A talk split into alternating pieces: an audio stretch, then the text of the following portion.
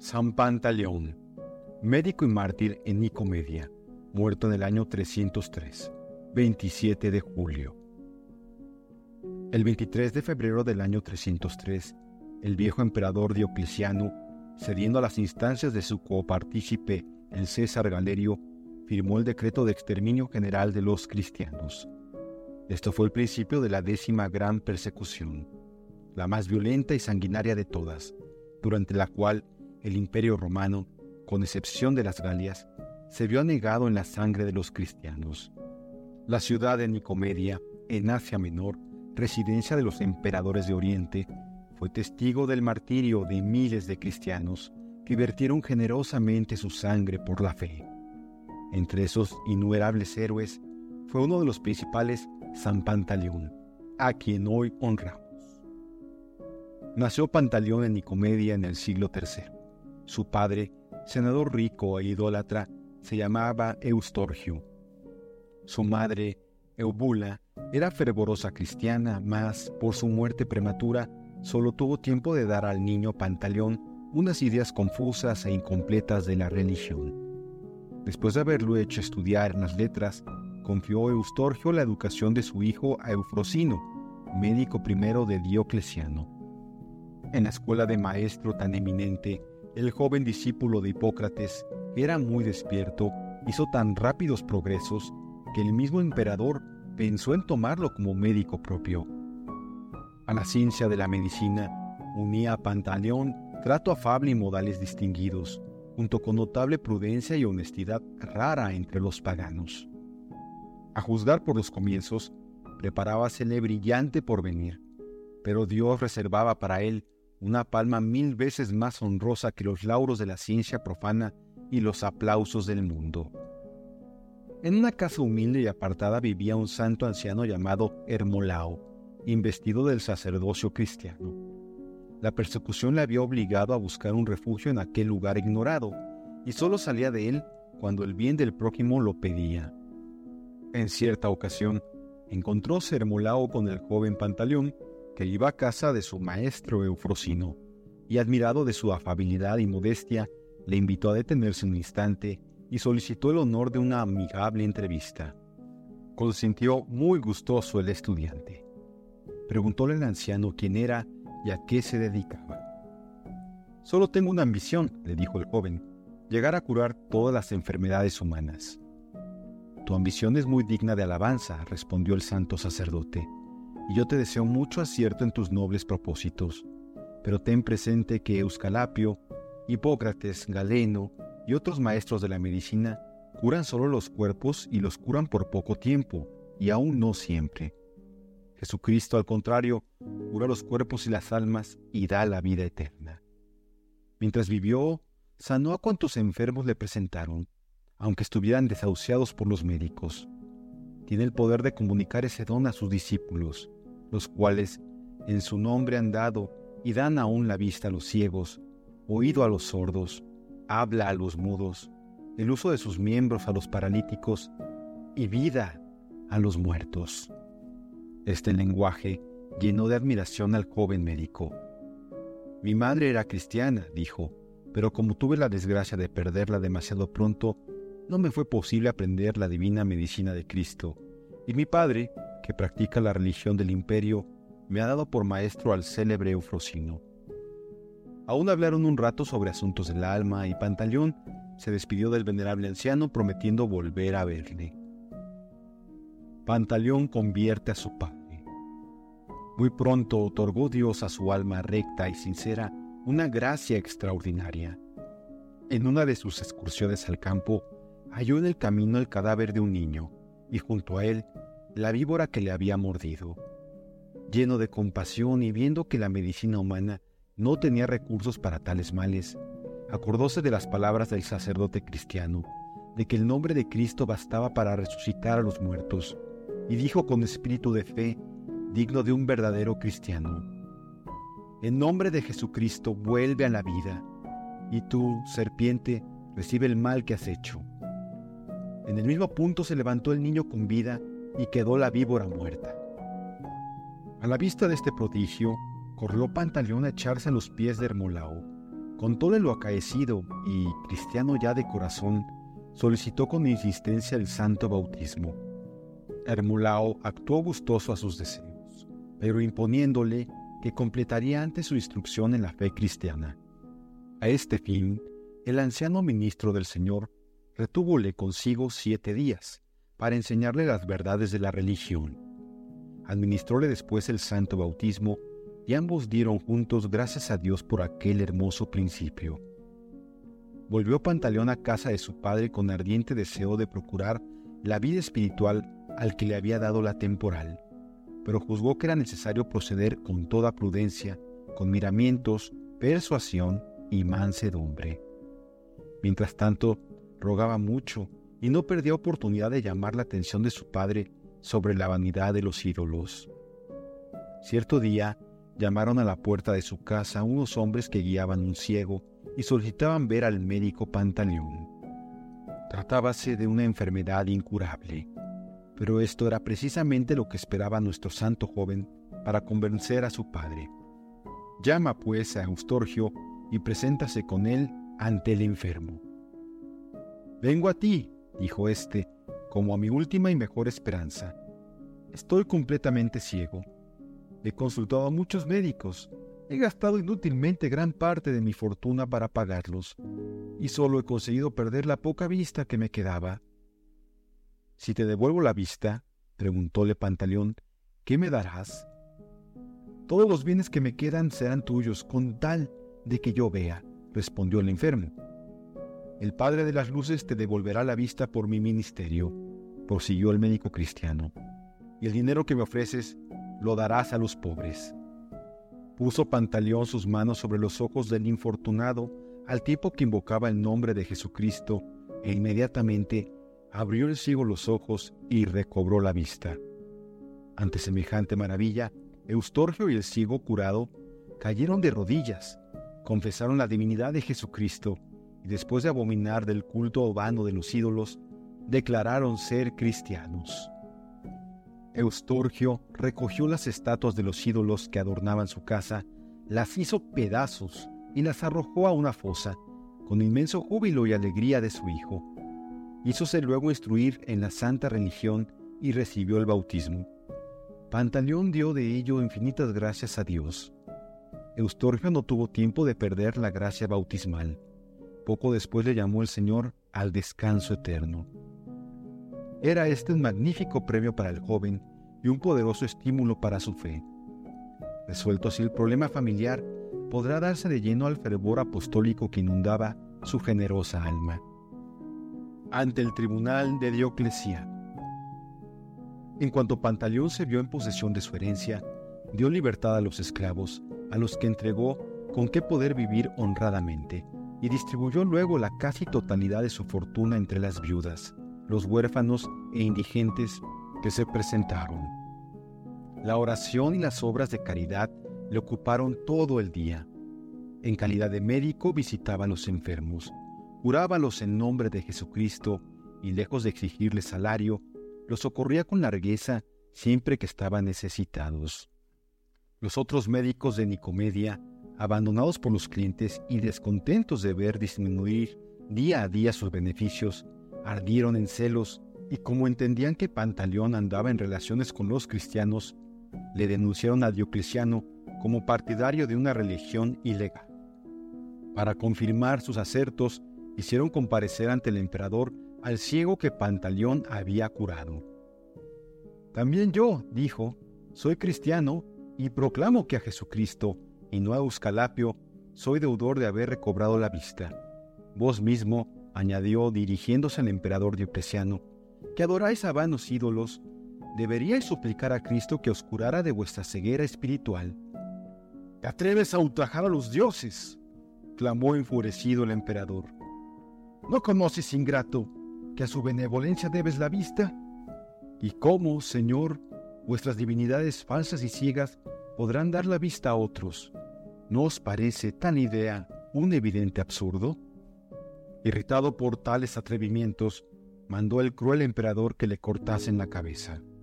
Pantaleón consiguió recoger el cuerpo del mártir y lo sepultó junto a los restos de su padre Eustorgio.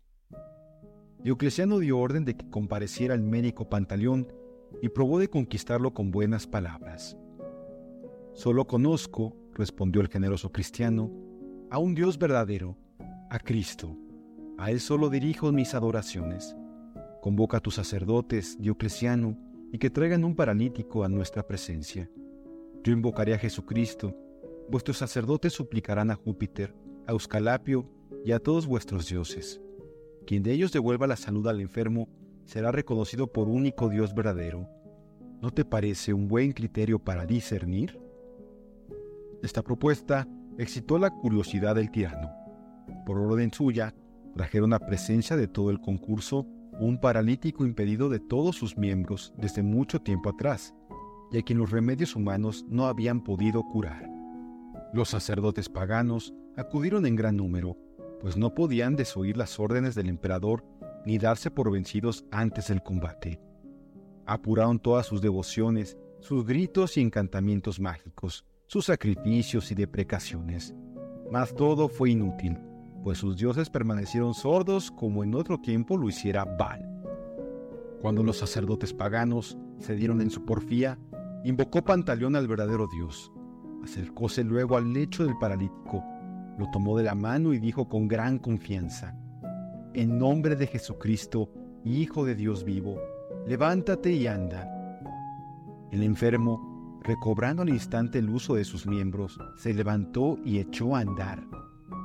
Un estremecimiento de entusiasmo conmovió a la muchedumbre expectante y muchos paganos, sacudiendo la parálisis de su alma, se convirtieron al cristianismo. Furiosos los sacerdotes de los ídolos persuadieron a Diocleciano de que si no castigaba con rigor e inmediatamente al mágico Pantaleón, la religión del imperio caería en desprestigio y sería abandonada por el pueblo.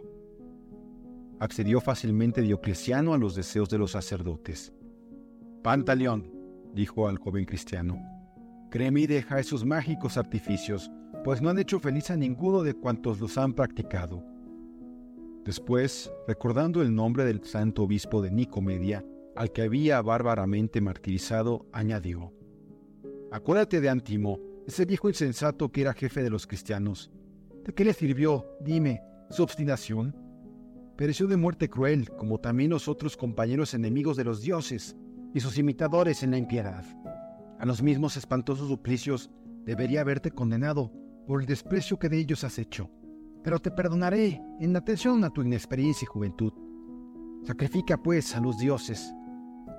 Ni tus amenazas, ni tus vanas promesas lograrán conmover mi corazón.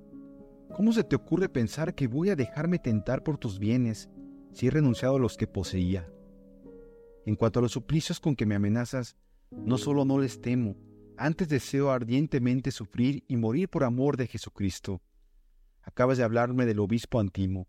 Envidio su suerte, pues ahora está gozando de la eterna bienaventuranza en la contemplación del único Dios verdadero. A ti, en cambio, te están reservados suplicios interminables. La muerte coronó dignamente su santa vida, y la púrpura del martirio embelleció el brillo de las canas que nimbaban su venerable cabeza. Si un viejo, abrumado por los años, pudo resistir a tu furor, ¿cómo piensas vencer con tales argumentos el ánimo de un hombre joven como yo? Comienza el martirio. Era ya excesivo el discurso para la paciencia de Diocleciano. Los verdugos tenían preparado el potro y solo esperaban las órdenes del emperador. Mandó éste retirar de su presencia a Pantaleón y darle tormento. Los verdugos atan al Martín en el potro le extienden los miembros, desgarran sus carnes con uñas de hierro, y como si tanto refinamiento les pareciera poco, aplican hachas encendidas a las llagas. Estos atroces suplicios no perturbaron la serenidad de la víctima. Para más, vino Dios en socorro de su siervo de manera sobrenatural, pues en medio de los tormentos apareciósele nuestro Señor al santo mártir, le consoló e hizo entrever las alegrías de la Jerusalén celestial en donde le esperaba.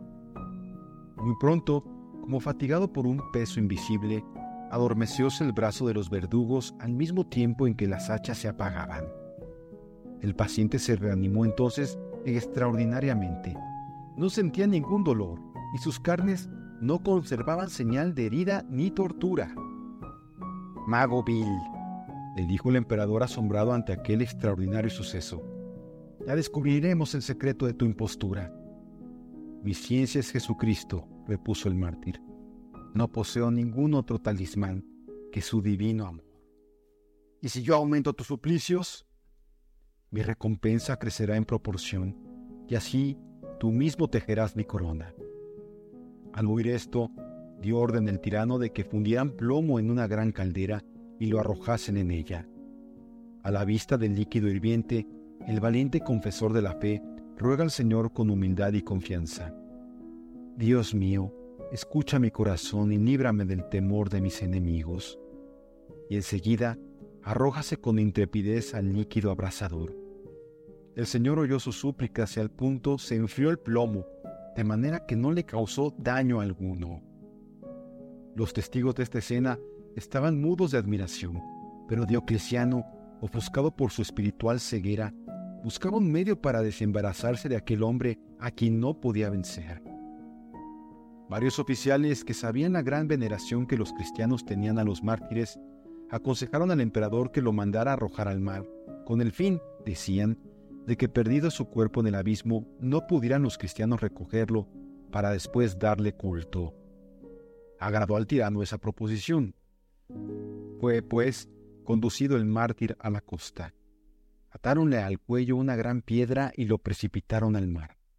Mas el Dios que apaga la voracidad de las llamas sabe también descubrir sobre las olas senderos desconocidos a toda criatura. Jesucristo se le apareció por tercera vez, tomó a su fiel siervo por la mano y caminaron ambos hacia la playa ante el pasmo de los ejecutores. El emperador quedó en extremo sorprendido e irritado al verle llegar sano y salvo. ¿Qué? ¿También el mar obedece a tus encantamientos? preguntó escamado. El mar como los demás elementos, obedece a las órdenes que recibe de Dios, respondió el mártir. Tus servidores te obedecen a ti, monarca de un día. ¿Y quieres que las criaturas no obedezcan al Rey eterno que las ha criado y las conserva? En el anfiteatro.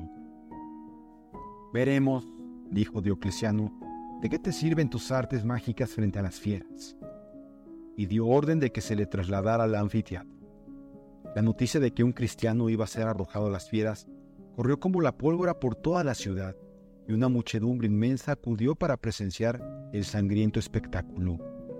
El héroe cristiano adelantóse tranquilo al medio de la arena y levantó sus ojos al cielo. Al abrirse las jaulas, varias fieras corrieron hacia él. Mas así que llegaron, como fascinadas por un poder sobrenatural, se acercan respetuosamente al santo, le lamen los pies y después de recibir su bendición se retiran. Ante espectáculo semejante, aquel gentío entusiasmado y aterrado al mismo tiempo aplaude frenéticamente a la vez que se oye el grito de muchas voces. ¡Qué grande es el Dios de los cristianos! Ciertamente es el único Dios verdadero. Que pongan al justo en libertad. En su cólera, el tirano mandó matar a las fieras.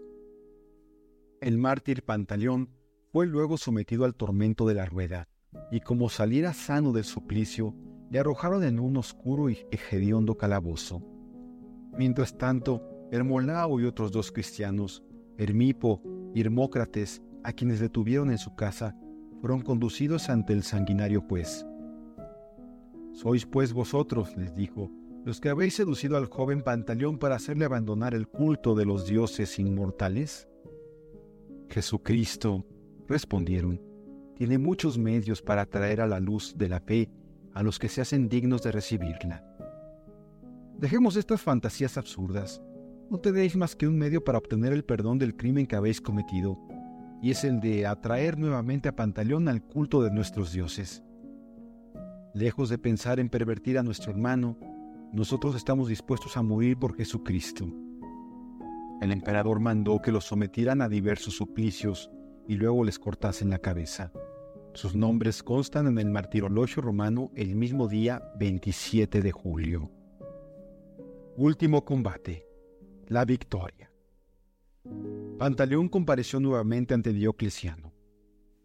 Tus maestros Hermolao Hermipo y Hermócrates, le dijo el emperador, ha reconocido por fin sus verdaderos intereses y han adorado a los dioses, por lo que los he recompensado espléndidamente, confiriéndoles grandes dignidades. No veo por ningún sitio a esos tres personajes entre los oficiales de tu corte, respondió Pantaleón. No es extraño, replicó cínicamente el emperador. Acabo de enviarlos fuera para resolver asuntos urgentes.